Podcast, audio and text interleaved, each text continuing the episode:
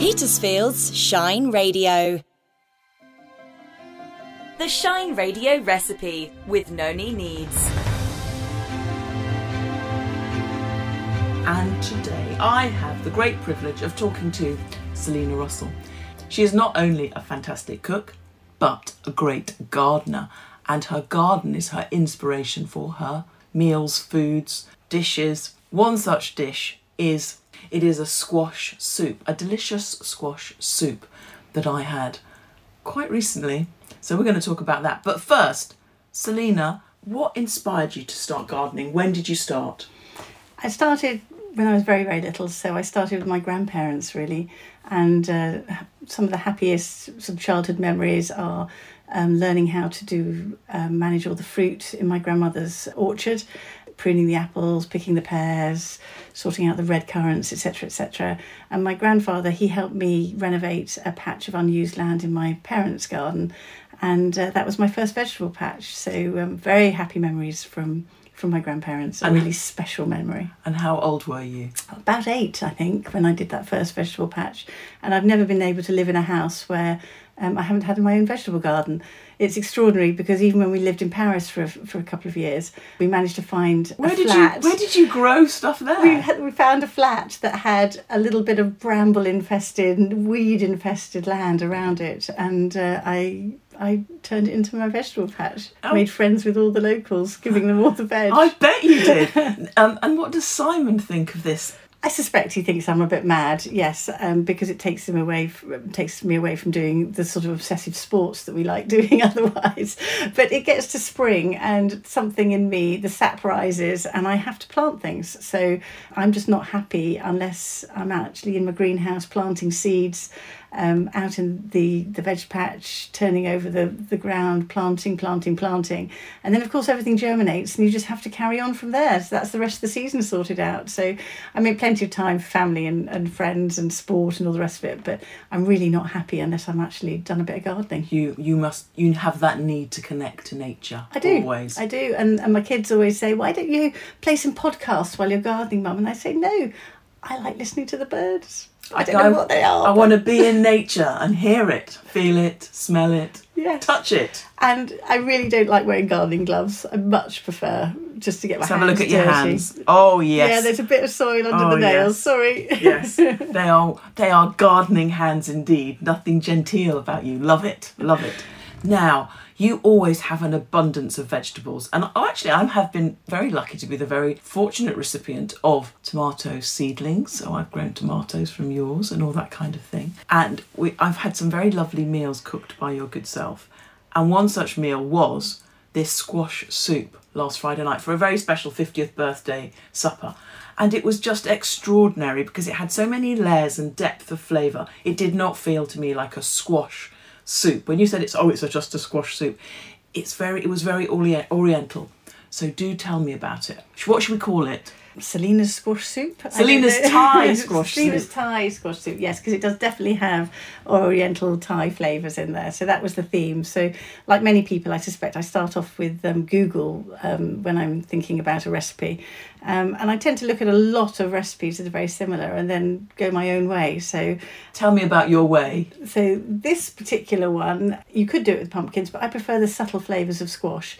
Um, I tend to grow more English varieties and a whole different bunch of them because they just grow so much better than the sort of standard butternut squash that you get in the supermarket. However, this year I really wish that I'd grown butternut squash because coming from South America, I think they would have dealt rather better with the heat wave that we suffered. So I didn't get very many squashes this year, but those that I did get, there's lovely bright yellow ones, stripy ones, green ones, all the different colours and shapes. And it's just so much fun. I had about six or seven different plants, um, squash plants, in the in the patch. So um, we we actually had a mixture of different different squash varieties on on Friday night, um, and I like I, I- don't really don't like peeling them. It just takes so long and too much like hard work. So I prefer to, and you also get so much better flavour, I think, out of them if you if you roast them first. So I tend to cut them in half, take out the seeds, coat them a bit of, of oil. This time I use peanut oil. Sometimes I'll use olive oil, but whatever oil you fancy, and throw it in the oven for, for half an hour, three quarters an hour, depending on the size, alongside a whole bulb of garlic uh, wrapped up in a bit of foil so that you get that sort of fondant um, effect. While it's roasting, I'll chop up my onions, fry them off a bit, just, just to soften them really. Uh, not until they're brown, just soften them. And then by the time that's all happened, um, and maybe I've had a cup of tea, then it's time to get the squashes out the oven. And then of course having had that time in the oven the, it, the, the skin just falls off them. It's just so easy. Chop them up throw them in the pan with the onions you got the garlic. You obviously have to wait for it to cool down a bit because I have scalded my fingers a few times, oh, no. um, getting in a bit of a hurry to do this. But you just just squish all that lovely gooey garlic into the into the soup. So yeah, a whole bulb, but it's so delicious. You might as well. Then it's throw it all in. So a whole load of fresh grated ginger, carrots, about three carrots. Luckily, I didn't get too much carrot fly this year, so um, I still had some left um, in the vegetable patch. And I think that just gives it a little bit more depth and sweetness, of course, as well. I like chilies, so I still had a few of those still coming through the greenhouse, so they got thrown in. Um, and when it comes to the stock, you can either use a sort of chicken stock. In the in the shooting season, I've actually used um, pheasant stock, where a friend brings um, pheasants, where her dogs come go do all the picking up for the shoots, and uh, we, we have those. But um, we had vegetarians on Friday night, so the soup you had had vegetable stock. Then you need a little bit of umami flavour, so um, a bit of either fish sauce, um, but again, we had the vegetarians with us, so I used um, a mushroom sauce that is very similar. Again, it's a very Asian fermented mushroom type sauce, so a bit like fish sauce to give you that real strength of flavour. It triggers great things in the brain and releases oxytocin and all those things that make you feel absolutely wonderful. Yes, so, well, that's what it did. So umami is is jolly nice. So you've got to have a bit of that, and then a little bit of sugar just to balance the, the some of the sour flavours, and then it's just bubbling on the the hob for three quarters of an hour, an hour, and off you go time to grind it all up. And then you get that lovely lovely velvety texture from from the squash um, that you don't really get with any other vegetable but i really really like it. And for squash it makes it uh, for soup it makes it so so smooth and and lovely. And then it's all ready um, just to heat up and put the finishing touches um, together um, which are um, coconut milk red thai red curry paste and a lime juice of a lime really to your own taste. So some people want more coconut milk, some people want more red um, Thai curry sauce um, flavour. It just depends on your own taste buds really as to how you adjust those three things because they need to be in balance to get a good good soup. Yeah.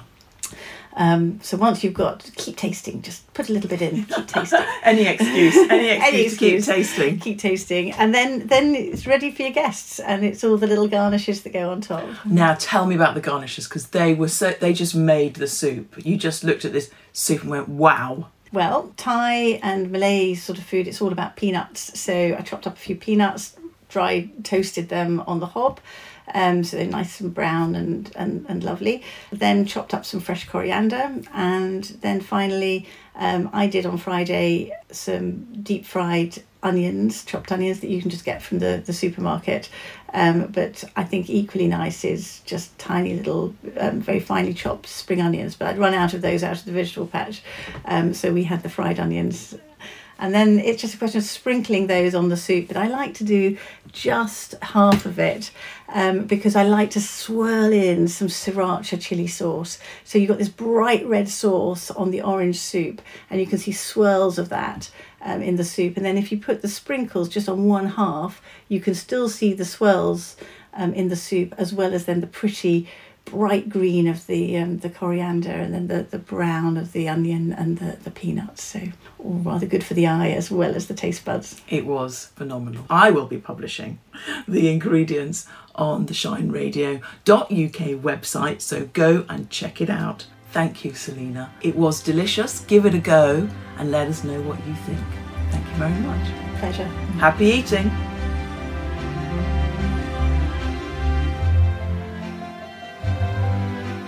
Noni Needs and the Shine Radio recipe. Get all the details at shineradio.uk.